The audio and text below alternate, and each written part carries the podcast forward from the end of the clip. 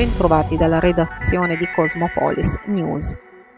All'indomani delle indicazioni date dal Ministero della Salute sul ritorno alla didattica a distanza in caso di un solo positivo al Covid tra gli studenti e personale scolastico, il governo raddrizza il tiro, precisando che restano in vigore le vecchie norme sulla quarantena, in base alle quali il ricorso alla DAD si consentirebbe in caso di un solo positivo in aula per bambini fino a 6 anni, con due positivi per gli alunni da 6 a 12 anni, per gli over 12 per i quali è possibile effettuare la vaccinazione vaccinazione resta in vigore il sistema di sorveglianza attiva con i tamponi, pertanto la classe andrà in DAD solo al terzo contagio accertato. Il Ministero dell'Istruzione Patrizio Bianchi ha ribadito che la priorità del governo è garantire la scuola in presenza e in sicurezza. Il commissario Figliuolo ha garantito un'intensificazione dell'attività di testing per permettere un tracciamento capillare dei contatti verrà introdotto dal prossimo 6 dicembre il Super Green Pass, un certificato verde rafforzato per chi ha completato il ciclo vaccinale o è guarito dal Covid. Si parla invece di Green Pass base per chi risulterà negativo al tampone. Capitolo trasporti. Per salire su treni e mezzi pubblici locali sarà obbligatorio avere almeno il tampone con esito negativo. In zona bianca la mascherina resta obbligatoria soltanto al chiuso, mentre in zona gialla, arancione e rossa sarà obbligatoria anche all'aperto. Restano le zone a colori, ma chi ha il Super Green Pass non ha da temere in fascia gialla o arancione. In zona rossa invece restrizioni per tutti. Dal 15 dicembre scatta l'obbligo di terza dose per il personale sanitario e per i lavoratori che accedono alle RSA per il personale amministrativo della sanità, per i docenti e il personale amministrativo della scuola, per i militari, per le forze di polizia e per il personale del soccorso pubblico. Per andare a lavorare sarà sufficiente avere il Green Pass base, ma per la mensa servirà quello rafforzato. Il lavoratore senza il Green Pass all'interno dei locali di lavoro rischia la sospensione o una sanzione amministrativa dai 600 ai 1500 euro. Chi non controlla invece rischia da 400 a 1000 euro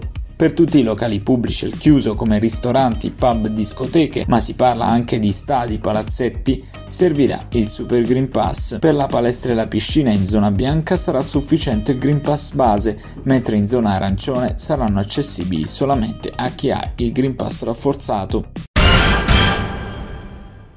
Al via le prenotazioni per le terze dosi Covid destinate agli over 18. Attraverso il portale www.lapugliativaccina.it, come già avviene per gli over 40, le persone che hanno completato almeno da 5 mesi il primo ciclo vaccinale possono richiedere la dose di rinforzo come indicato dalla Regione Puglia sui suoi canali social.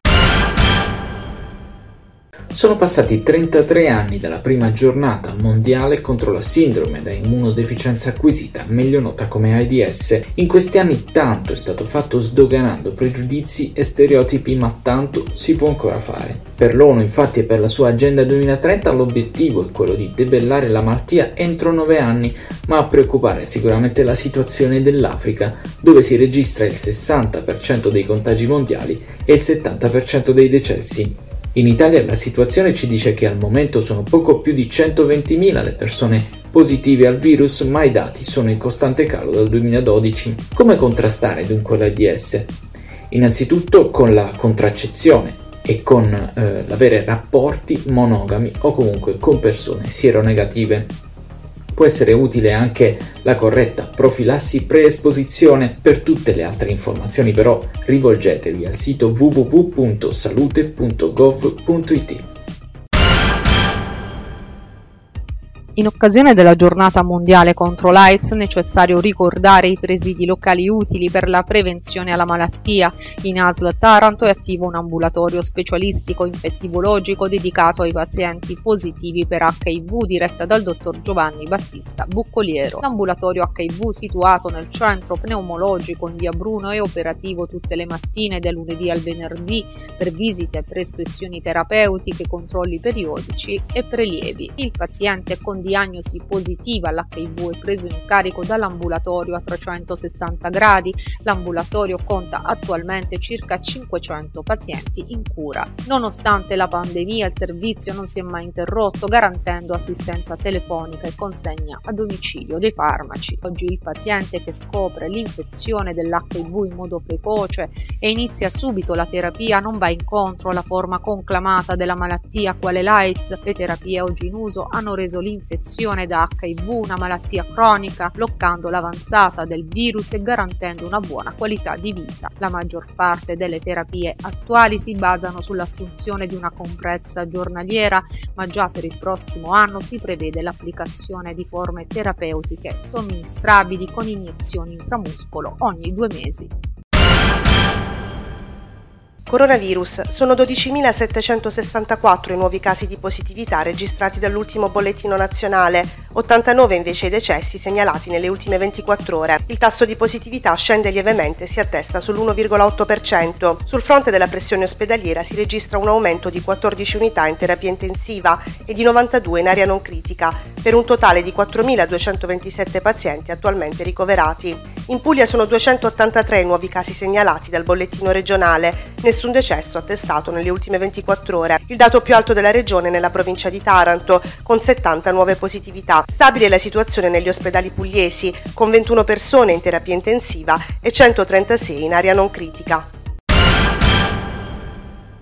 Campagna vaccinale, superate in Puglia le 26.000 vaccinazioni in 24 ore nella giornata del 29 novembre. Un ottimo risultato dovuto anche e soprattutto al rafforzamento degli hub vaccinali. Le dosi di richiamo somministrate sinora sono 372.164 su un totale di 1.032.770 pugliesi da vaccinare, inclusa la platea degli over 40. La Puglia è al momento al sedicesimo posto nella classifica nazionale per somministrazione della terza dose, con il 9,48% di richiami effettuati. Su 3.544.797 pugliesi vaccinabili sono 477.420 quelli che non hanno ancora ricevuto nemmeno una dose di siero anti-Covid. In giacenza al momento ci sono 529.925 vaccini. Intanto da oggi, 1 dicembre, sarà possibile prenotare sul sito La Puglia Ti Vaccina la somministrazione della terza dose anche per la fascia 18-39 anni. Acciaierie d'Italia ha avviato a Taranto in queste ore la fermata dell'altoforno 4. L'impianto viene fermato per motivi tecnici e la sua rimessa in marcia è prevista intorno al 20 gennaio, ma insieme all'altoforno 4, ha spiegato Gennaro Oliva, coordinatore di fabbrica Wilm, non si è fermata come era previsto l'acciaieria 1. Quest'ultima, ha proseguito Oliva, sta continuando a funzionare e lo sarà sino a sabato prossimo perché ci sono problemi all'acciaieria 2 e quindi il supporto della 1 diviene necessario. Sui riflessi occupazionali che questa fermata potrà avere, Oliva ha sostenuto che ci sono ancora valutazioni in corso. Abbiamo comunque chiesto alla fabbrica, ha concluso il coordinatore, di utilizzare ferie e rotazione di cassa integrazione per minimizzare gli impatti di questi nuovi stop degli impianti. Si è tenuta alla Biblioteca Clavio la conferenza stampa di presentazione dell'Associazione Museo del Taranto Calcio che ha tra i suoi scopi quello di far conoscere alla cittadinanza la storia della squadra rossoblù attraverso cimeli, foto e ricordi e trovar loro una sede. Presenti il presidente e il vicepresidente dell'associazione Franco Valdevies e Carlo Esposito, il DS del Taranto Francesco Montervino e l'ex assessore Fabiano Marti. Io e Franco ci siamo incontrati, Franco Valdevies, durante recente anniversario sulla morte di Erasmo Iacovone. Abbiamo poi unito da quel momento le forze insieme ad altri amici e oggi ci ritroviamo dopo oltre 15 anni di collaborazione a, a vedere finalmente il primo, il primo, passo completato, cioè quello della, dell'associazione Il Museo del Taranto Calcio. Fa parte della nostra storia, della nostra cultura, che poi è la mission principale, perché in questi giorni abbiamo detto più volte che il sogno più grande sarebbe quello di avere una struttura permanente eh, ci possa ospitare, possa ospitare insomma la storia del Taranto, ma molto probabilmente la cosa che in questo momento possiamo fare come primo passo della nostra mission è quello di trasmettere la storia della squadra di calcio più importante della città. Dalla redazione di Cosmopolis News è tutto al prossimo notiziario.